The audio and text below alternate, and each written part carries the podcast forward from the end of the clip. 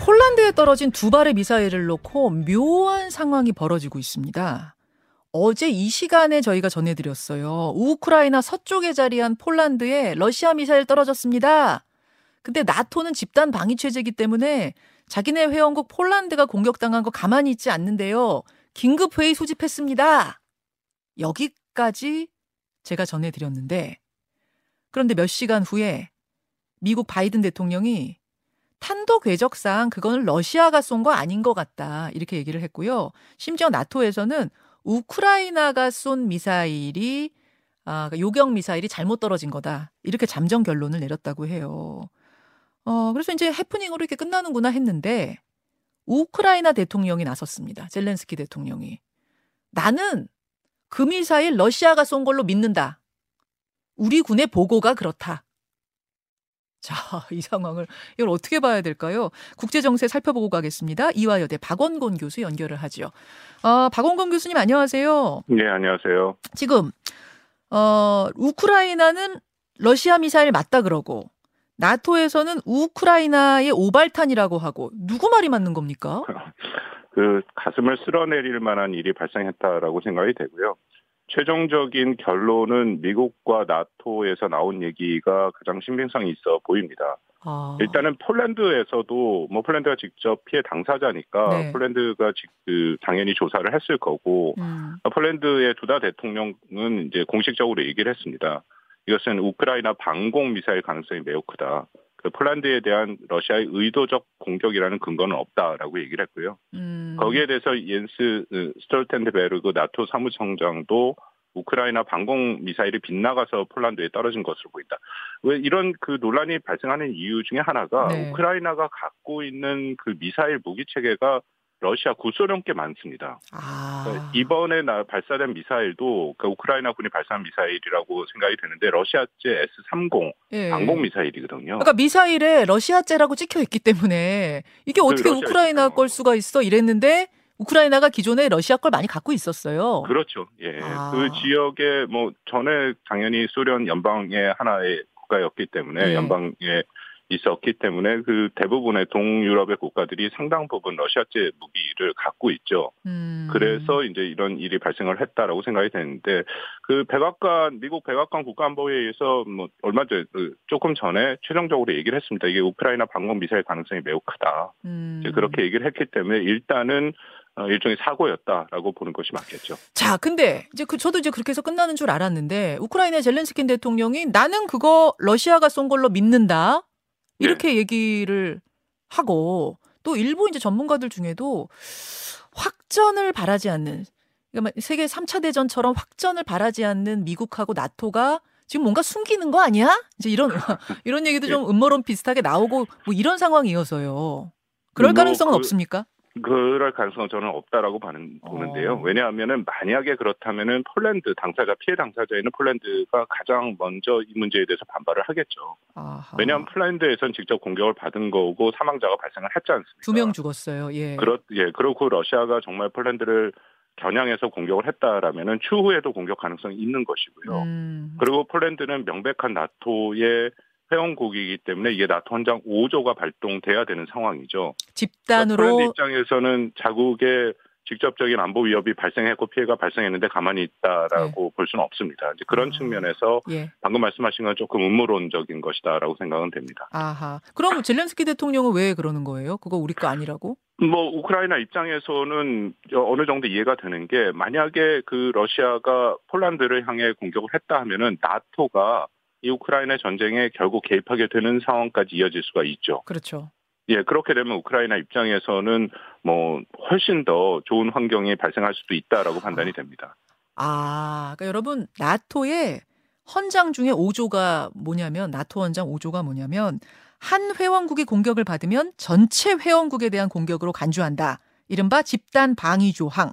요게 2001년 9.11 테러 당시 한번 발동이 되고 그 후로 한 번도 발동된 적이 없어요. 근데 만약 이번에 폴란드가 러시아로부터 공격받은 걸로 되는 순간 나토는 이 5조에 의해서 자동 개입을 하게 됩니다. 참전하게 됩니다. 이렇게 됐을 경우 우크라이나로서는 지금 이 전쟁이 이렇게 진행 계속 진행되는 상황에서 뭐 차라리 낫다라고 판단할 수도 있겠다. 이런 말씀. 뭐 우크라이나 입장에서는 어느 정도 제가 말씀드린 것을 이해가 되는 것이죠. 이거는 완전히 푸틴의 불법적인 영통 침공 전쟁에 또 음. 많은 희생자가 나타나 희생자가 나오고 있기 때문에 예. 끊임없이 우크라이나가 나토 쪽에 요구하는 것은 최소한 방공망, 그러니까 우크라이나 영공에 대해서는 나토가 같이 좀 방어를 해주기를 바라지만 음, 문제는 우크라이나는 또 나토 회원국이 아니다라는 것이죠. 그렇죠. 그래서 나토가 그렇죠. 5조를 발동하기는 어렵다라는 그렇죠. 그런 판단하에 음. 여전히 거리를 두고는 있는 것은 맞습니다. 지금 청취자 한 분이 질문 주셨는데 저 지도 한 번만 다시 보여주세요. 예, 지도 한 번 다시 보여주세요. 어, 우크라이나의 서쪽에 폴란드가 있고 동쪽에 러시아가 있는데 우크라이나가 러시아 미사일을 방어하다가 오발로 폴란드로 넘어갔다고 하기엔 방향이 맞지 않는다. 아니 우- 러시아에서 공격이 들어오면 그거를 우크라이나가 막 막는데 어떻게 폴란드 쪽으로 뒤로 갈 수가 있느냐 미사일이 혹시 우크라이나가 일부러 그러면은 오발을 마- 오발처럼 만든 건 아니냐 이런 이런 또 청취자 질문이 들어오네요. 그 당일날 그 러시아가 본격적으로 우크라이나에 대해서 타격을 시작을 했습니다. 예. 약 100여 발의 미사일이 사방에서 날라왔거든요. 예, 수도인 키우까지도 공격을 했었고 서쪽 지역도 공격을 했었죠. 예, 그렇다면 방공망 미사일들이 동원이 돼서 그것을 요격하는 과정에서는 음, 서로 미사일이 타격을 해서 낙탄이 그쪽으로 떨어질 가능성도 있고 아, 그리고 미사일이라는 것이 100% 제대로 작동하지는 않습니다. 그러네요. 그러니까 오발할 수도 있고 여러 가지 가능성은 있죠. 근데 중요한 음, 것은 음, 어, 러시아가 100발 이상의 미사일이 날라왔기 때문에 거기에 대해서 우크라이나도 예, 최선의 대응을 하는 과정에서 예. 발생했을 가능성이 있다라고 판단이 아, 됩니다. 알겠습니다. 알겠습니다. 그러니까 교수님은 이게 뭐 젤렌스키 대통령 말대로 러시아 거일 가능성은 지금으로선 좀 없어 보인다 그 말씀이신데 그렇습니다. 예. 네, 제가 계속 이제 궁금한 게 도대체 이 러시아와 우크라이나, 우크라이나와 러시아의 전쟁은 어떻게 돼가고 있는 거예요?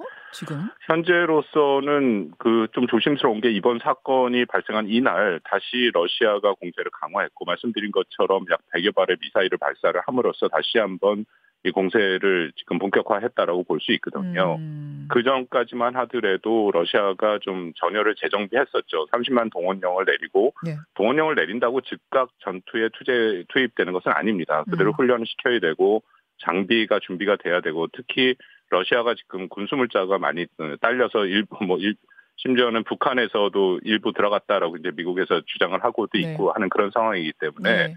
재정비가 됐대 한 준비는 있었죠. 근데 음, 뭐좀 우려되는 게 이 시점에서 다시금 공세를 강화하는 것이 아닌가라게 조심스럽게 추정이 되고요. 중요한 것은 네.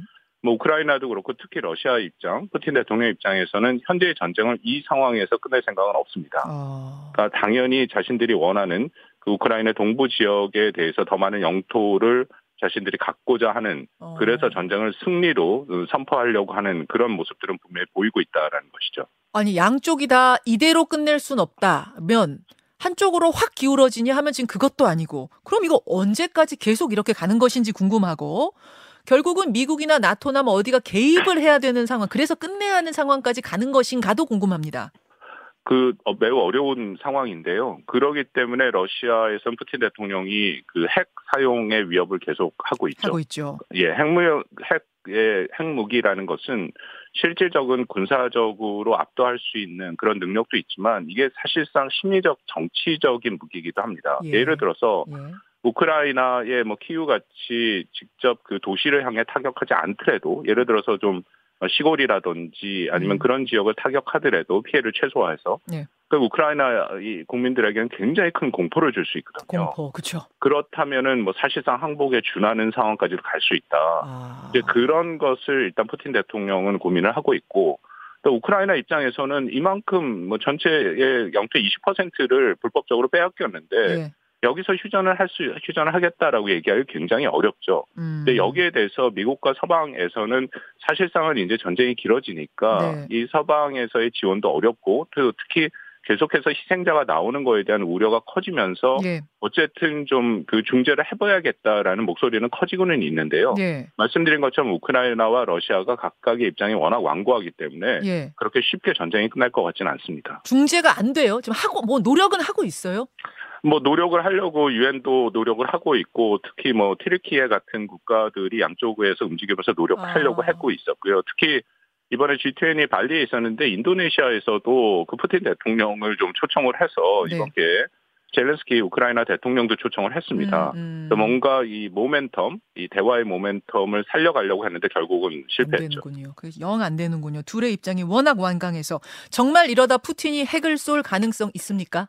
저는 완전히 배제할 수는 없다라고 생각이 아. 듭니다. 물론 이게 앞으로 전황이 어떻게 되느냐가 매우 중요하죠. 어. 그러니까 우크라이나가 지금같이 서방의 전적인 지원을 받으면서 예. 계속해서 승리를 해나가고 또 러시아가 불법 점령한 동부 지역을 회복해 나간다면 그 예. 다시 말씀드려서 러시아가 궁지에 몰린다면 음, 말씀드린 것처럼 뭐 대규모 피해를 갖는 핵은 아니더라도 음, 일부 저위력 핵무기를 공포감을 조성하는 형태로 사용할. 가능성은 완전히 배제할 수는 없다고 이번 생각합니다. G20에서도 공동 선언문 나왔어요. 만약 핵무기 사용하면 안 된다. 어, 용납할 수 없다. 가장 강력한 표현으로 규탄한다. 여기 중국까지 서명했거든요. 만약 푸틴이 정말로 핵을 써버리면 그럼 이거 진짜 세계가 참전하는 뭔가 이런 위험한 상황, 뭐 3차 대전, 막 이렇게까지 갈 가능성은 없습니까? 그 참 안타까운 상황이긴 한데요. 말씀드린 것처럼 설사 그 러시아가 우크라이나를 대상으로 핵무기를 사용하더라도 예. 어, 서방 세계가 참전하는 것은 굉장히 조심스럽겠죠. 왜냐하면 우크라이나는 말씀드린 것처럼 나토의 회원국이 아닙니다. 아. 그래서 5조가 발동되지는 않죠. 근데 아. 그럼에도 핵무기라는 것은 1945년 이후에 처음으로 사용된 거기 때문에 예. 여기에 대해서 국제사회가 중국도 포함해서 음. 강력히 나설 가능성은 있지만 그것을 음. 군사적인 방법으로 해결할지 아. 제 판단은 그거보다는 더욱더 강력한 러시아에 대한 제재 경제 제재. 그 가능성이 더 크지 않을까 싶습니다. 왜냐하면 음. 섣불리 군사적으로 음. 그 개입을 했다 보면은 이거야말로 정말 핵전쟁이 일어날 가능성이 커지는 거거든요. 그렇죠. 그렇죠. 그게 러시아의 가장 큰 그 뭐랄까 자신들이 갖고 있는 능력이라고 믿고 있는 것이죠. 아, 상황이 좀 읽, 읽히네요. 지금 판이 읽히네요. 이런 판이다 보니까 푸틴이 뭐 작은 핵이라도 쓸 가능성이 있다라는 배제할 수 없단 말씀을 그래서 하시는 거고. 예, 이화여대 박원건 교수 만나고 있습니다. 이거 참 걱정이 많은 상황이고요. 우크라이나 러시아 전쟁은 우리 얘기도 잠깐 해보겠습니다. 아세안 순방 마치고 대통령 귀국했는데 어제 대통령실의 순방 성과 설명을 들어보면 한일 강제징용 배상 문제에 대해서 상당히 밀도 있는 협의가 진행됐다. 이렇게 얘기했어요. 예. 회담 테이블에 이 얘기가 올랐던 것까지는 제가 알고 있었는데 상당히 밀도 있는 협의라면 이거 어디까지 얘기가 된 거야? 어떻게 하세요?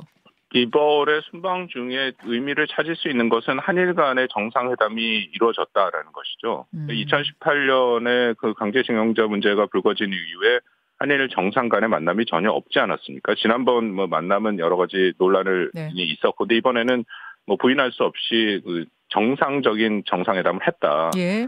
뭐 그 의미는 좀 긍정적으로 평가를 한다면 현재 북한 문제도 굉장히 복잡하고 한국과 일본이 둘 다 북한의 위협에 노출된 상태지 않습니까? 그렇죠.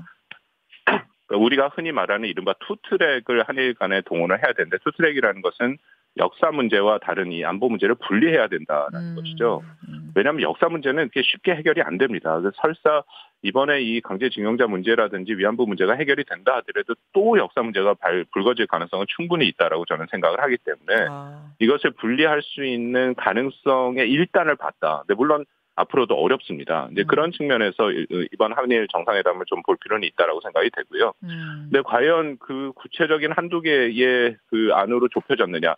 사실상 안은 이미 저는 상당 부분 나왔다라고 생각이 됩니다. 상당 부분 공개가 됐고요. 근데 음. 물론 문제는 여기서 마지막 단계를 넘기 어렵다라는 거죠. 아, 마지막 그러니까 두 단계가 가지. 뭡니까? 두 가지인데요. 하나는 강제동원 피해 배상 판결을 받은 일본 기업들이 참여할 것인가. 아, 일본 기업. 그러니까 이게 우리가 재단을 만들겠다라는 얘기가 계속 있지 않습니까? 예. 있음- 그 기존의 재단을 또 화- 활용하는 방법도 예, 있고, 근데 예. 중요한 것은 여기 그 이른바 전범 기업이라고 불리는 일본 기업들이 참여를 해야 되는데 그렇죠. 현재로서는 그런 의사를 밝히지 않고 있다라는 게 첫 번째고요. 음, 음. 두 번째는 이 과정에서 강제징용 문제에 대해서 일본 정부가 사과를 해야 되는데 네.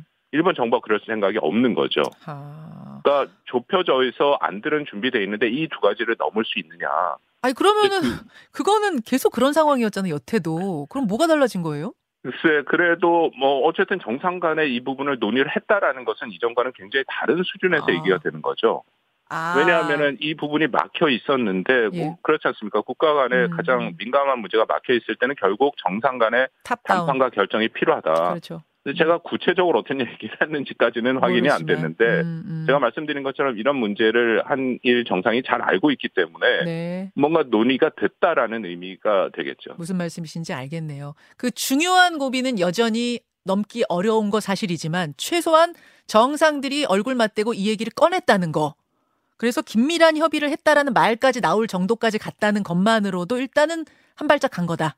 그렇죠. 2018년부터 알겠습니다. 지난 몇 년간 한일 관계가 그 가장 저점을 찍지 않았습니까? 예. 그거랑 비교해 봐서는 어쨌든 정상이 좁혀진 상태에서 몇 가지 안을 놓고 얘기를 했다라는 것 알겠습니다. 자체가 뭐 상당한 진전이다라고 볼 여지도 있는 것이죠. 여기까지 듣겠습니다. 박원곤 교수님 고- 고맙습니다.